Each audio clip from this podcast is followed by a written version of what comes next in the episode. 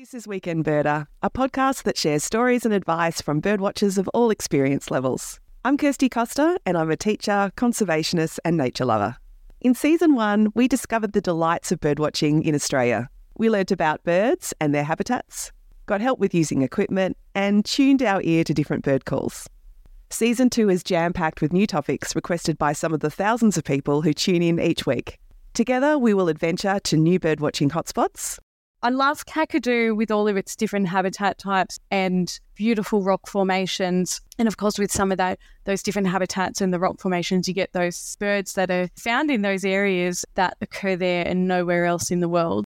We will keep learning how to identify birds, even the tricky ones.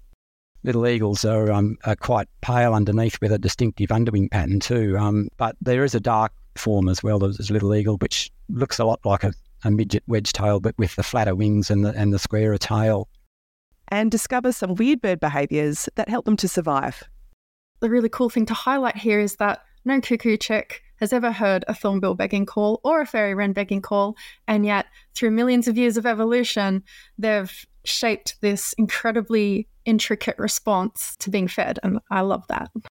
We will continue to explore different technology and so there are many, many apps that you can actually download specifically for the purpose of recording birdsong. One of the ones that I love is called uh, Merlin Bird ID by the Cornell Lab of Ornithology.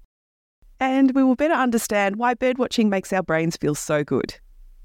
But I think because it's so sensory, it really lends itself to being mindful. And I actually think that it birdwatching could be argued when you practice like that is actually an informal mindfulness practice.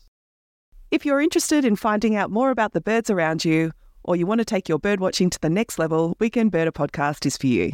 So grab your binoculars, strap on your seatbelt, and hit the subscribe button on your favourite podcast app. Or visit weekendbirder.com to listen via the website.